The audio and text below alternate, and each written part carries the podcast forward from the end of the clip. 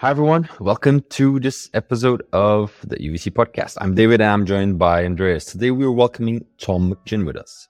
Tom is the general counsel of Northzone. And in case you've been living under a rock, that is a multi stage venture fund with offices in London, Stockholm, New York City, Amsterdam, and Berlin that invests from seed to growth across Europe and the US.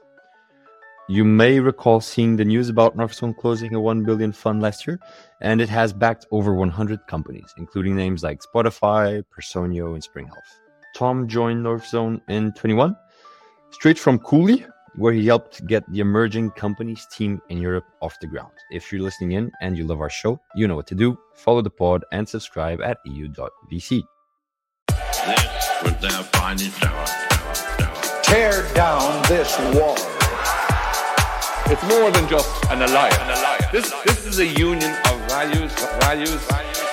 United and determined, we can serve as a model for other regions of the world. The nature of a problem, problem requires a European response. Europe is a story of new beginnings, new new beginnings. Let's start acting, acting, acting, acting. Are you tired of only knowing what European VCs sound like? Yawn no more. Leap over to eu.vc where the episodes come alive. Now, with every new episode featured in full video, high def, pristine lighting, emotions up close, and men and women who pick their boogers, don't settle for eavesdropping on Europe's best investors. Join the peak show instead at eu.vc. This show is not investment advice, and the hosts of this episode may be invested in the funds and companies featured. So, Tom, I met you down in Bucharest, and I'm very happy that I did because now we're going to be interviewing about all the topics that we tried to talk about in a bar that was far too loud for that to be a really productive conversation. So, Tom, let's start where every conversation here on EUVC starts. How did you break into venture? So I think the the long version of the story probably starts off with the movie Jerry Maguire. I don't know if you guys are familiar with that '90s classic. Beautiful um, work that everyone should watch around December every year. There are a few things I'll agree with more than that statement. Uh, totally agree. I, I watched it as like a six, seven year old when it came out, and it just had like a super profound impact on me. You know, kind of the relationship that Jerry Maguire, for those that don't know, he's basically a sports agent, and um, you know his the relationship he had with with his clients, um, kind of how it goes beyond just the transactional, just had a huge impact on me. Uh, and he was uh, a law student slash lawyer. So as a six seven year old, I'm like, that's what I'm going to model my life after. I'm going to go to law school, and that's what I ended up doing. so yeah, Jerry Maguire had a huge huge impact on me and then when I was in law school, I started working with a startup. So this is 2011, so just over 10 years ago now, uh, an online dispute resolution startup in Washington, D.C. And that was a very good experience. It uh, was a super small team. It's basically a retired judge, myself, and a couple of engineers. And the company, you know, it's it's not really operating anymore um, but it was a great experience. And I learned uh, a lot, including a couple of uh, important lessons. One is a good, a big market doesn't necessarily mean a valuable market. I think WeWork is a uh, a good reminder of that. Um, I, I, literally, I literally have a friend that's building a business doing exactly that right now. so that's really funny. yes. Just let's just copy paste this this little bit of the episode and send it to him. As doing a, an online dispute resolution startup. Yeah. So I'd love All to speak with him. I I'd love to speak with him because um, I think like it's it's such an interesting space and you can definitely do it right. So maybe uh, I'll shoot I'll shoot you We can think about that. So this yeah. was I think one of the first ever online dispute resolution startups uh, or companies in you know and it get run out of dc great guy the founder a retired circuit court judge in the us but yeah it, it, kind of it printed on me two lessons one is big market doesn't necessarily equal a valuable market and and the other lesson really was um, you need people who understand how to build businesses around you in order to build and scale a high growth business So um, I thought, well, how how can I kind of become a person like that? I'll, you know, I'll I'll, I'll go back to London and, and join a law firm called Osborne Clarke, which at the time had like a top rated venture practice in, in the UK. So yeah, that's kind of the the long version of uh, the, the the the story. You shared the Jerry Maguire inspiration, which felt like a pivotal moment. But I'm going to ask the question again, hoping there's there's another one in there. Uh, share us a pivotal moment in your life and how it has shaped you today uh, as as someone working in venture. I guess let me start off by saying that uh, maybe an obvious statement to to you and the, the, listeners, which is that lawyers are known as being uh, very risk averse. Know, risk averse naysayers who don't really speak like humans. And a pivotal moment in my life was when I realized it didn't really have to be that way. So I was working uh, with a company called Panacea on their seed round, and one of the investors was represented by a guy called Ryan Naftulin, who was a partner at Cooley, and he just moved to to London from the U.S. For those that don't know, Cooley is a big West Coast law firm, probably the most active uh, firm when it comes to venture investments globally. Um, and uh, and one of our core sponsors. No, wait, they're not. Tom, I need to do an intro here. They should be. I was, I was yes, gonna say, I was gonna say they actually have great for. It's mostly for founders. I don't know if they have stuff for fund managers as well, but they have great like playbooks and resources totally. and a bunch of stuff available. So one thing that I recommend to a ton of people is their kind of online document automation yeah. service. It's totally free, totally open sourced. And if you're in the UK or the US and Singapore, I think you can create a whole suite of incorporation documents when you're starting your company, but also kind of employment agreements. And we can get into this sort of stuff later. But now, you know, I'll be sharing everything about it in two months on the uh, on the podcast when they're sponsored. Yeah, let's get let's ammunition for, for for them.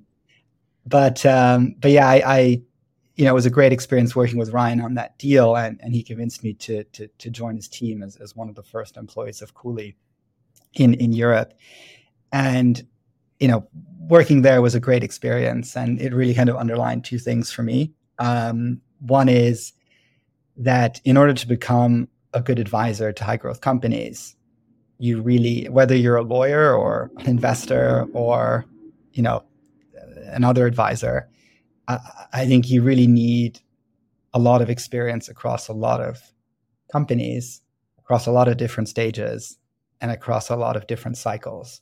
So that sort of experience basically takes time to develop. In europe we're obviously getting there in terms of people that have that kind of holistic view. Um, but compared to the US, it's still pretty nascent just because our industry is a bit a bit more nascent. And we haven't had as many companies as the US that have, you know, gone public, for example. So that was one thing, uh, having the right level of experience, which which you know he and, and Cooley more generally certainly have. And the other uh, was having a mindset of, hey, I'm really going to try to help this person in a proactive way when you're dealing with founders.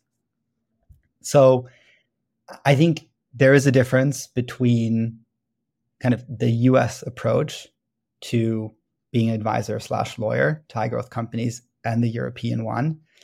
I feel like the UK, like with many things, is is kind of a bit of a halfway house.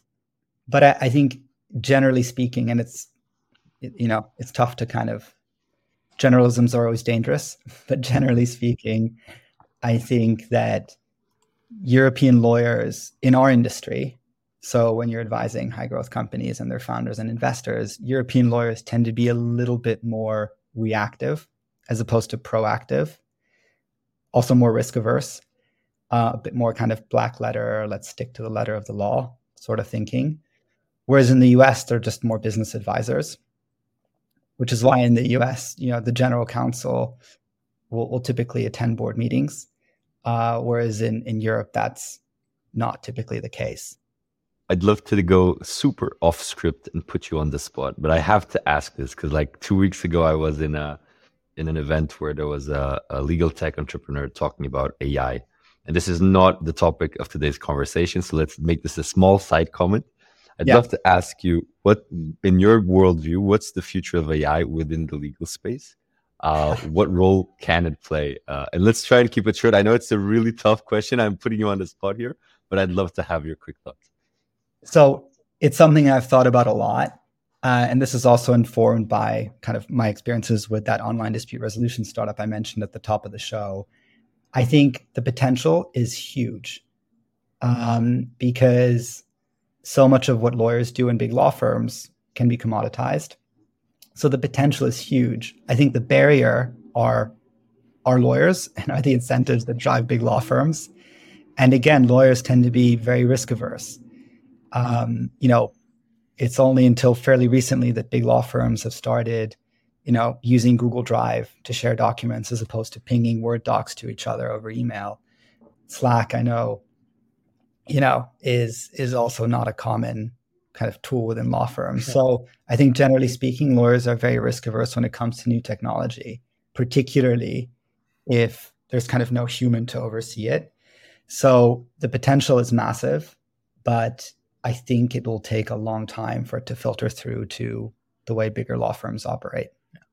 I'm going to take us through through the script so that we actually manage to get through everything. Because as you just said just before, and that was what I was about to say, Tom, you are not the average lawyer. So I'm really excited about this, and we're going to get knee deep into some of the company building stuff that you normally don't get the advice from from general counsel in Europe on. So I'm really excited about this. But first, let's go to the take a stand section. Take a stand.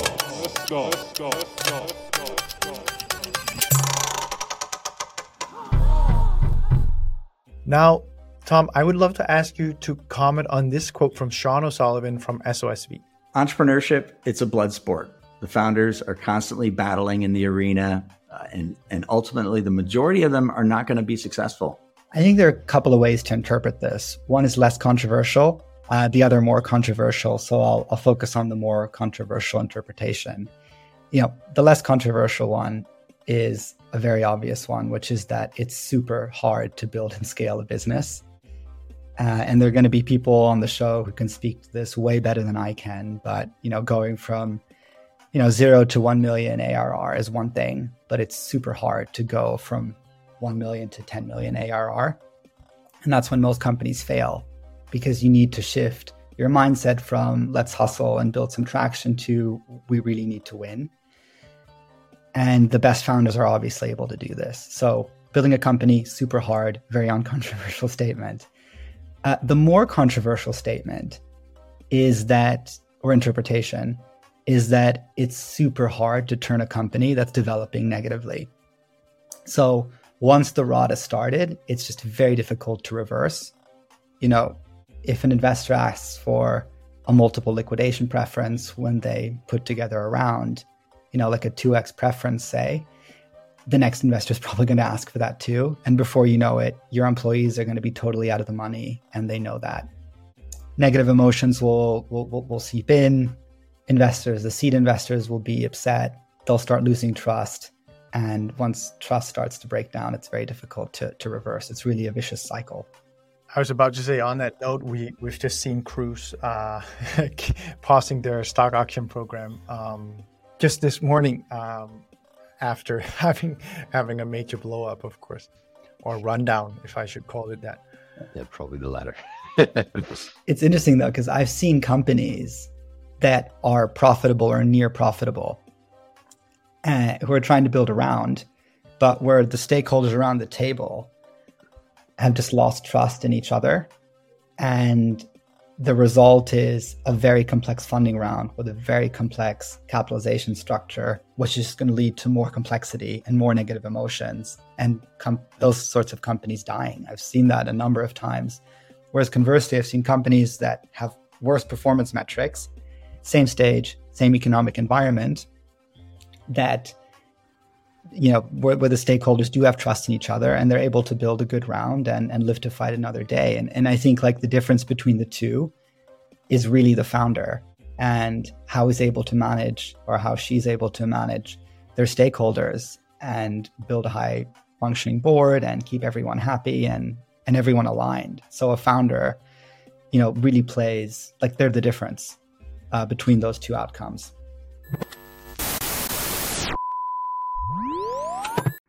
So, Tom, you just hinted, just made my life super easy. You just hinted to the main topic that we want to deep dive into, which is high functioning boards.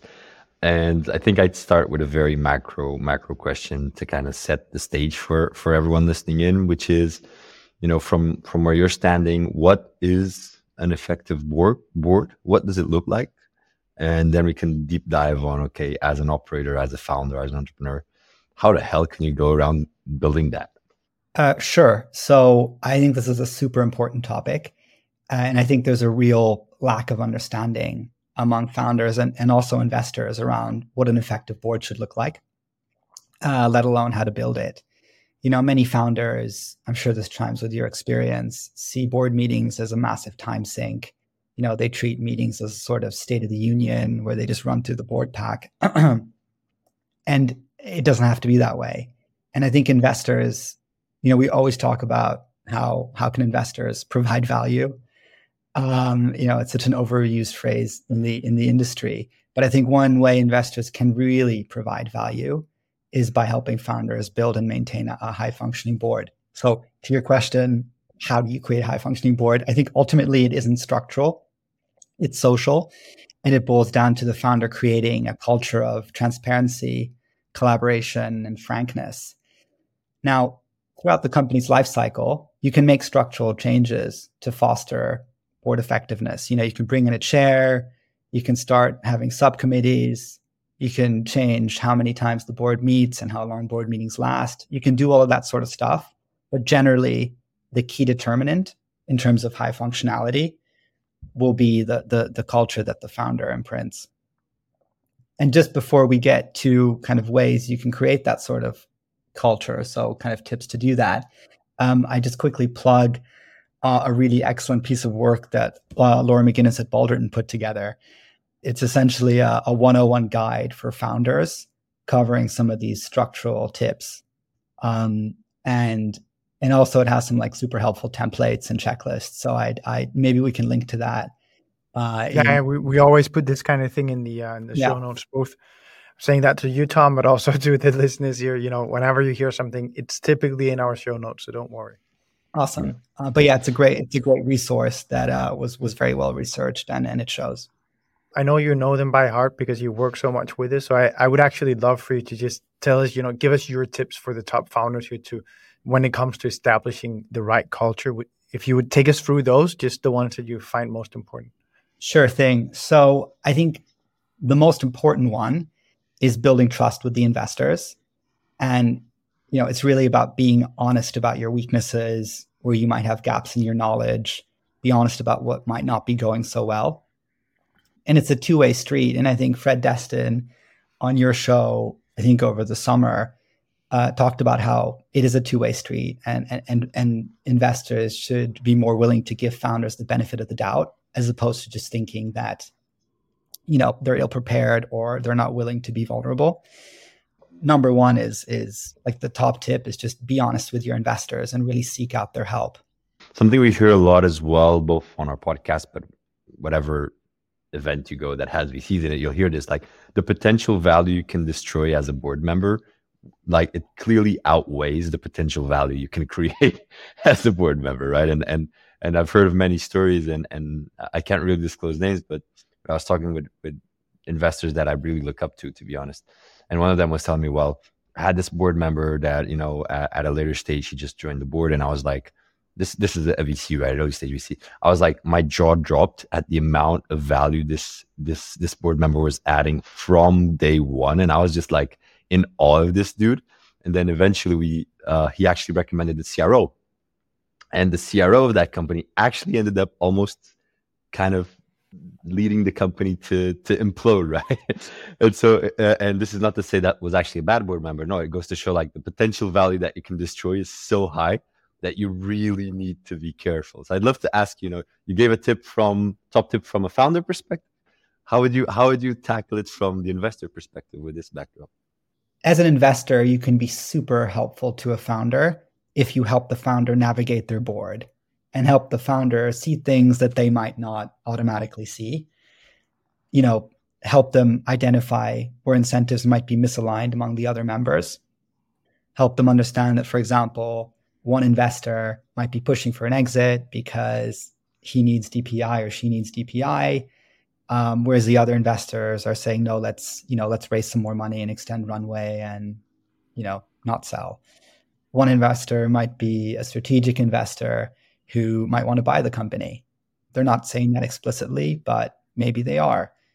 So I, I think as an investor, if you're able to separate your roles, because they are two different roles, right? You're wearing your board hat and your investor hat. If you're able to separate the two, and as part of your board hat, help the founder understand how the board ticks, how to make it work better, how to solve for misalignment, how to bring people together, I think that is incredibly useful. On that note of of it being two roles, because yes, you're right. The function of the board is to take care of the company. The Mm. function of the investors to take care of your own shareholdings. Mm. Um, how do you kind of navigate that yourself, but also how to talk about that inside Northzone and, and, and navigate it as a firm? different funds approach this differently. Like some funds, they really delineate heavily in terms of their internal operations between these two roles. At Northzone, the person who, I mean, obviously it's a partnership that makes investment decisions about whether or not to, you know, to participate in a round in a Northzone company. So it's kind of the collective that decides.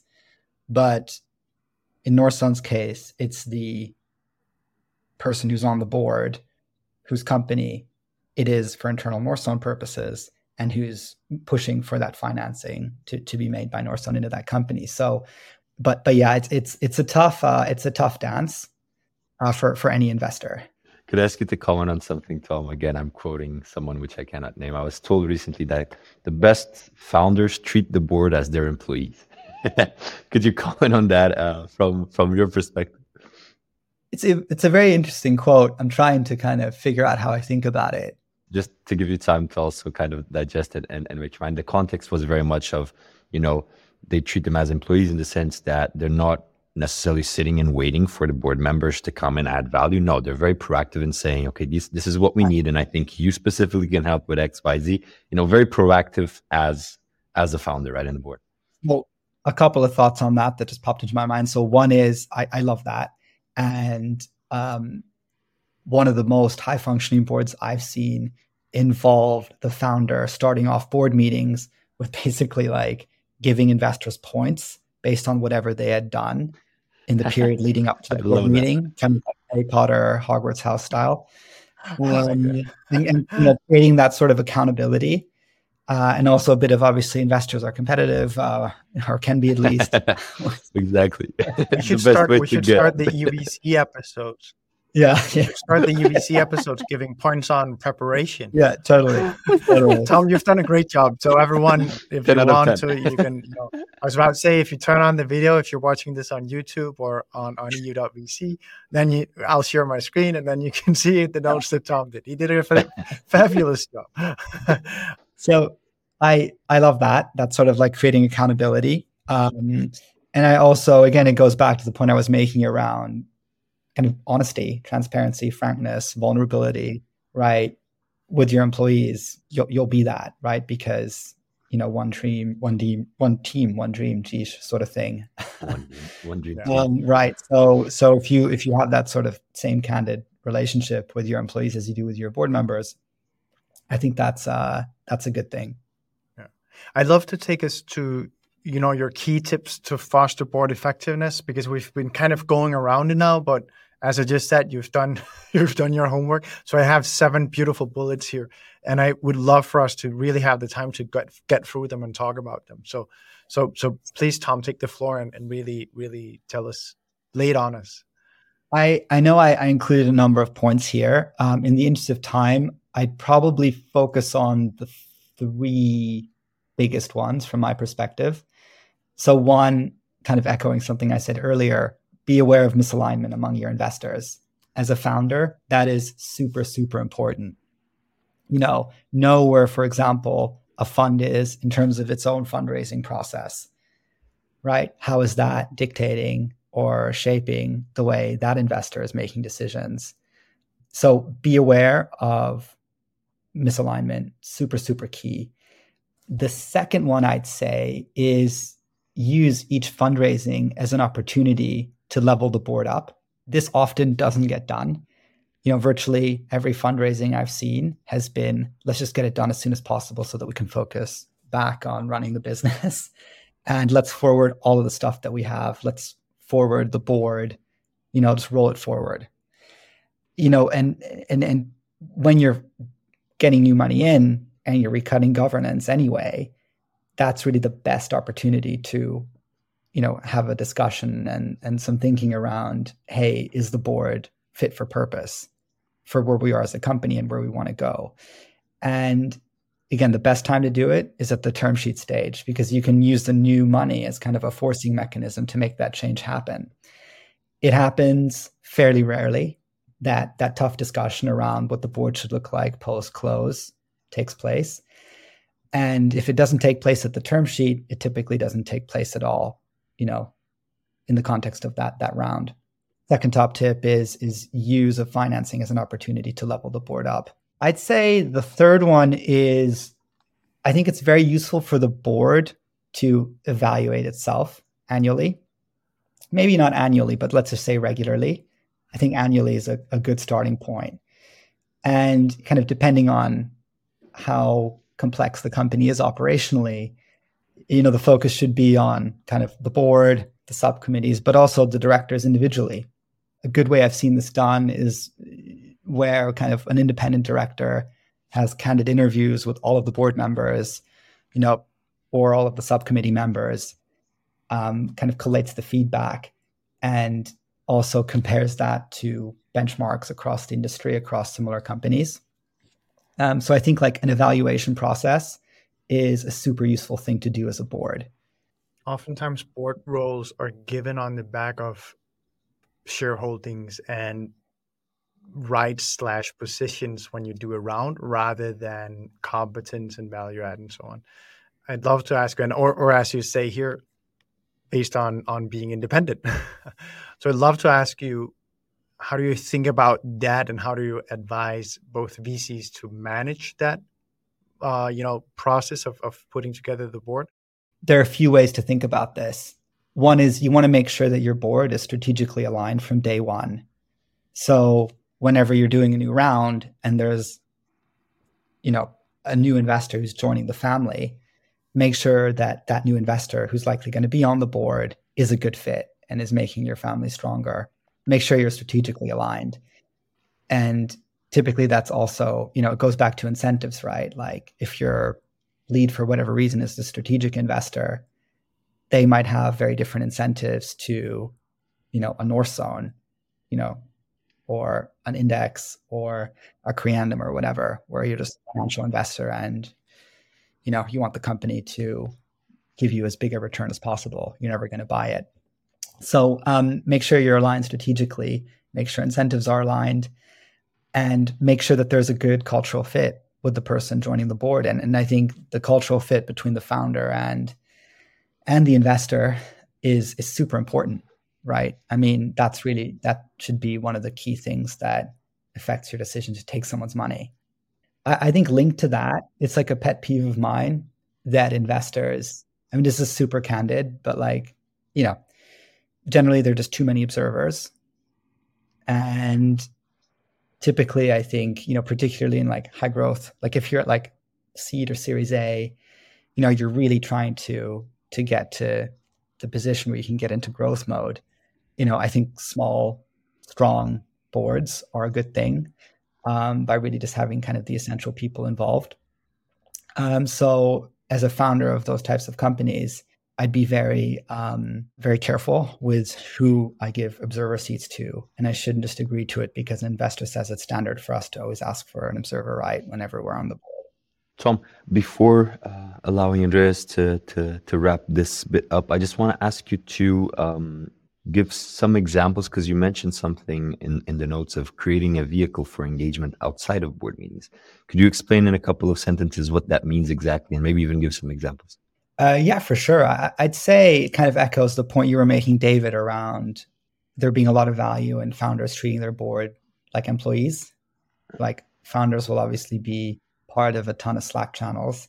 I think that can be very useful for boards as well, right? To have a board Slack channel so that you have you know you, you're able to build a strong relationship between really the key stakeholders in that business that isn't just limited to meeting each other four times a year. So so i think slack is a good way to do that obviously including kind of social elements when you do meet in person. I think meeting in person generally is also very important.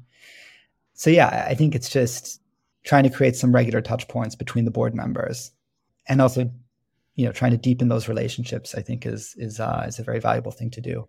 I know you you're an avid candidate for or, or, or advocate for for founders to make sure that they build relationships across the fund and not just with the the one leading leading the investment. Because if that investor leaves the firm you're up shit's creek how do you manage that as a vc how do you because that's also somewhat the responsibility of the vc uh, it's a great question. And before I get to the VC side, uh, let me just say that I I totally agree with what you just said. It's super important to avoid being orphaned, right? Um, so as a founder, you want to make sure, even as part of the kind of reverse pitch stage, you want to make sure that you speak to a number of people across the fund, as opposed to just the person that's going to join your board. From the VC perspective, it's also important to have a good relationship with the founder right? Because if for whatever reason the person who was on the board leaves your fund, you want to make sure that you have a strong relationship with the founder and the company and, and, and key management. So, you know, eh, trying to create those touch points with the team outside of just the kind of board member company relationship, I think is, is, is something that all VCs should and many do do pretty well. Before we go to the shout out section, let's just wrap things up. So you we did some notes here, right? And you're saying one, be aware of misalignment among investors. Two, use each fundraising as an opportunity to level up the board. Three, boards should self evaluate annually at least, maybe more, maybe less. and don't become orphaned. Key one that we just came that we just talked about. Create diversity in the board. I know that you've often said that Sarah Drinkwater is, is one of the, the great speakers on this. She's also been on the podcast before. We absolutely love her uh, and what she's building um, with Common Magic. So so for sure go there, and then reduce the people in the room and create a vehicle for engagement outside of the board meeting. So that's the wrap up, everyone. Go back 30 seconds if you if you feel like it, and uh, and and then you've got the wrap up of this. We'll also put uh, these notes in the uh, show notes on eu.vc. But now let's head into the shout out segment.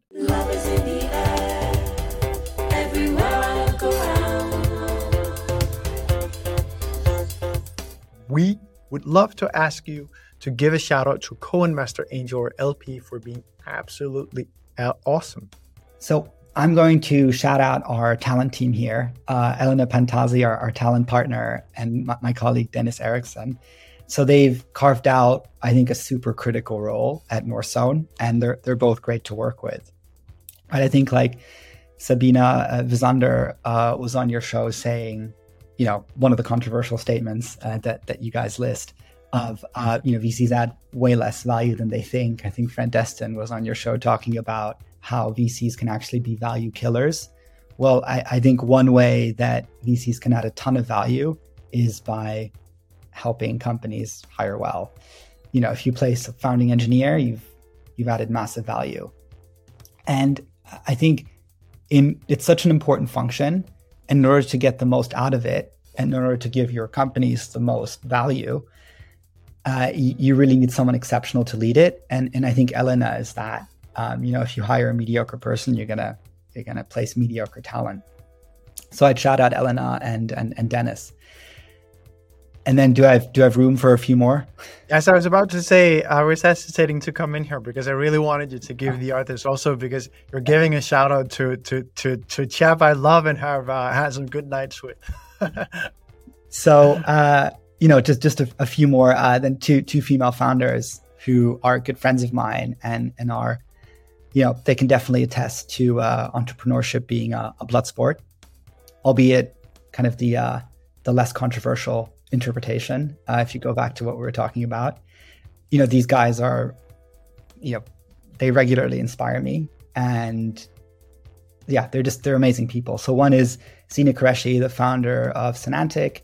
Uh, which is a company that sold to Spotify last year. Uh, she's still at Spotify. You know, she's an angel and also a therapist to a number of founders she works with, and just an overall great person. And the other is Deirdre O'Neill, uh, one of the co-founders of Fertility. Which I, I, used to share an office with with with Dee. She's uh, a full-on, serious marketing genius, uh, and also one of the funniest people I've ever met and yeah, she's she's great. She's a real force of nature. Finally, I'll go to my final shout outs. Uh, just being being Hungarian and being very bullish on Central and Eastern Europe. I chat out the uh, Future Capital guys, who I know are friends of you of, of the show and, and, and you guys personally, and also friends of mine. Uh, they're they're in the process of uh, of closing their their fund, and yeah, they're awesome guys doing an awesome thing in an awesome part of the world. So now I want to take us into our three biggest learning section. And I think aptly, if I should put it so myself, I, I called this section the three biggest learnings from the general counsel of a tier one fund to the rest of the European VC community. So let's see if you can live up to this this bold bold headline for this segment. So I think tip number one is you know misalignment kills companies yeah, I was trying to think like because I'm trying to kind of prioritize the kind of biggest learnings, and I'd say that that is the biggest one for me. You know, if you're misaligned between the stakeholders, that misalignment is just going to get worse and worse and worse and worse. So, doing whatever you can to reduce misalignment is super important as a founder. There are a few ways you can do that, which I'm, I'm happy to talk about. Number two is is keep things simple right? Like Occam's razor. Uh, the the simplest solution will typically be uh, the best one. And again, it kind of goes back to misalignment, right? If you don't try to, you know, solve corner cases, you know, or reinvent the wheel, go with what's kind of normal and standard, that'll typically yield a, a good result. The third one I'd say is that respect the fact that a founder's business is an extension of themselves and that they'll therefore be very emotional about the business. And in particularly in a time like this, it's uh, it's just important to bear that in mind. So so I think the the third biggest learning is that people are emotional, particularly founders, for good reason. And now I will bring up a topic that is incredibly interesting uh, and somewhat complex, and something that especially the European VC ecosystem and, and the early stage investors maybe are less familiar with, but you, as someone with the experience from Northzone and the US market, will know a bit more about. And that is the liquidation preferences and the structures that we have in different um, in in the two different ecosystems and what we kind of tend tend to do in Europe and what they tend to do in the US. And I know you have an example with Hopin, which we had Patrick on the other day, who's of course very close. Patrick from uh, Tapestry, who's of course very close to the uh, the Hopin founder, um, having been one of the first investors. So with that intro, setting you up for a controversial conversation about Hopin and liquidation preferences, Tom, tell us. So I'd start off by saying that this really shouldn't be something that is controversial. And it goes back to misalignment. Again, I feel like that's the 50th time on the show that I've said this. That's that's how you ensure that you're not misaligned, right? Yeah, exactly. well, exactly. Exactly. And, you know, if we zoom out a little bit, you know, what is a liquidation preference? It's downside protection, right? It's, and I know virtually everyone who's on, who, who's listening will, will know this, but, but just to make sure we're all on the same page, a liquidation preference is a right to be paid back first as an investor out of the proceeds uh, of a sale or a winding up or whatever. So it's downside protection in short. And in the US, it's common, not always, but it's more common for liquidation preferences to be horizontal. So the seed liquidation preference ranks alongside the A, which ranks alongside the B, and so on. Meaning that if a company like that is sold, then the funds will be distributed to all share classes at the same time. Now, the seed, let's say the seed was 2 million, and the total liquidation preference is 10 million this is a really weird company and and there's 5 million being returned out of a sale then the seed would get two out of the 10 first. So it's not that the seed shares would get the same percentage of the the the, the five or whatever the exit proceeds are as the the A, right? It's it's basically your percentage of the total liquidation preference. So that's what's normal in the US. In the UK and Europe, what's normal is to have a waterfall. So if we take the same company, then you'd have the seed shares here. They'll only get paid back after the A gets paid back. And the A would only get paid back after the B gets paid back. So suddenly you have the opportunity for misalignment, right?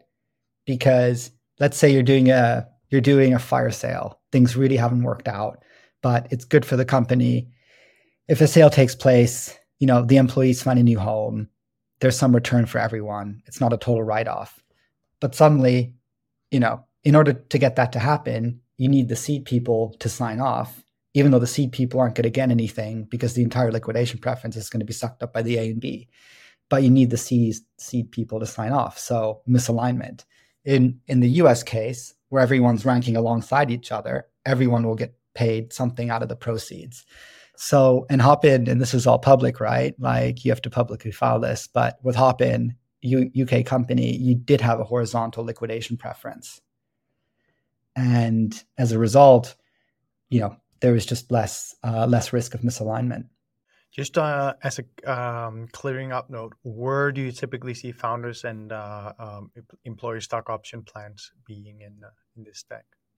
So you know, so it's a it's a very topical question, and I'm happy to talk about kind of what we're seeing kind of vis-a-vis uh, options being underwater. But typically, options are over common shares, right? Meaning that they're ranking behind the liquidation preference, irrespective of whether the liquidation preference is horizontal or vertical, right? The total liquidation preference needs to be repaid before the ordinary shares, so the founders and the employees that have options over ordinary shares or warrants in Denmark over ordinary shares get get paid. So so yeah, they're they're behind the investor money basically how does the US model tackle misalignment with founders and operators, if it does at all? Or, and are there any, how should I put it, any methods with which you can actually solve for that? So it's it's something that we're seeing a lot of uh, at the moment uh, across Europe and the US and virtually every market where companies have raised a lot of money. You know, this phenomenon of of employees thinking that, hey, what's the point of me being here? my options like equity is one of the main reasons I joined the startup. The equity is worth nothing because the company raised a billion and it's probably only worth 300 million. So my options are never going to be in the money. Why am I hanging around? So that is a real problem uh, across venture globally, I'd say. So, what are your options? Well, one thing you can do is you can carve out from the top of the liquidation preference let's just assume it's a horizontal one. So, you know, the Series E is at the very top, they need to be repaid first. You can carve out from the Series E a percentage of the proceeds that will go to certain or all employees. Um, that's called a management carve out. Uh, it's very rare that it's all employees. Typically, it's only kind of the employees who are going to really drive value in the run up to a sale. And typically, this sort of carve out plan is put in place in anticipation of a sale in the short term. It's like a motivating, you know, incentive to to to get the company to a sale. Is there any way for founders to kind of correct their position along the way? How meaning what you what you just described? How do you advise founders and VCs to kind of start this conversation? When do you typically see it? it so fundamentally, this is a discussion around incentivization, right? Now, equity is usually the most efficient way or effective way to incentivize employees. But fundamentally, that's what we're talking about is, is incentivization. So I think having the right narrative as a company is super, super important. So it might be that, okay, the last financing valued the company at 400 million and the company's raised 800 million, but the company has enough cash to extend its runway and try to grow into that valuation, or rather grow into a valuation that exceeds the amount it raised, in which case all the employees could still be in the money. So I think a, a, a strong narrative is super super important and it's certainly something we we work with our companies on a lot that, that are in that situation carve outs are they in any way legally are you required to communicate those do you have to register them somewhere so that if you do it as as a as a as a firm you actually it will be it's it's a good question i'd say it depends on the jurisdiction right like especially in europe you know you have how many countries are there now in the EU? 28, you know? Yeah, like, you know, each of them. I, I don't know. Has Ukraine joined yet? so, you know, it depends on kind of local law in short. I'm not sure that what is legal here even really matters because fundamentally you'll want to be honest with, with, with your employees. If you put in place a carve out that only benefits certain people and you only tell certain people about that, and then the word spreads, to people who might not benefit from the carve out, that's probably not going to lead to a very happy situation. Yeah. So being a founder is like uh, being married and uh, trying to manage that relationship. With that note, let's go to the quickfire round. And now, the quickfire round. Quickfire. Quickfire. Quickfire. First up, what advice would you give your 10 year younger self? So I'd say know yourself and figure out whether you want to be an advisor or an operator. And if you want to be an advisor, try to gain a lot of different experiences, maybe even as an operator. But if your heart is set on being an operator, you know, build something over time. And this is actually comes from a presentation or a fireside chat that Andre Kusid gave at our founder gathering in Amsterdam earlier this year and it, it really struck with me kind of that delineation between advisors and operators and how um, you know different things make a good operator and a good advisor. What are your top tips for emerging vcs across europe who are currently fundraising? I know a lot of your listeners are emerging fund managers. I, i'd say probably an obvious point but get to your first close at all costs. Even if it involves needing to take in money that's subject to more control than you'd like uh, and bring in the rest via kind of a 12 month period. So just get to a first close in this market, give yourself a shot. And I'd also say consider warehousing to help LPs de risk their, their decision to invest in your fund. And we could dive much more into that since you're general counsel, but we won't now because it's the quick fire round. But we could talk a lot about how that, that can be done. Yeah, for sure. Now, what's the most counterintuitive thing you've learned since you've been in venture? You know, in venture, you're defined by your wins you know, were you the, you know, were you first investor in Spotify or Klarna or, you know, your legacy is your wins, but your reputation is how you manage your losses. And an early stage fund, just from a pure returns perspective, you're not really incentivized to spend time with companies that won't move the needle for your fund. So investors that do do that, I think are a real credit to, to our community.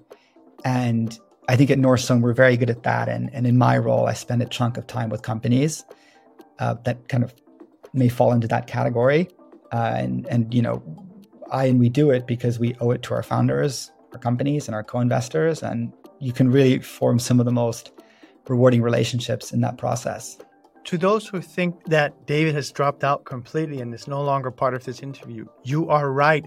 He fell from his chair with um, blank eyes and is rattling on the floor. Um, just so everyone knows that that's what Tom and I are looking at at the same time. Well, we're being super professional by just continuing. Yes, exactly. We're just professional. You, you gotta, you gotta get it done. So. Thank you so much, Tom, for being one of our greatest guests, and I think the first general counsel to join us here on the podcast everyone listening in, thank you. I hope you enjoyed this episode. And if you did, do drop us a, a review and follow the pod and subscribe at eu.vc. Thanks, guys. So much fun. This was their finest hour. Tear down this wall. It's more than just an alliance. An alliance. This, this is a union of values, values, values. United and determined, we can serve as a model for other regions of the world. Of the world the nature of a problem, problem requires a European response. Europe is a story of new beginnings, new new beginnings. Let's start acting, acting, acting.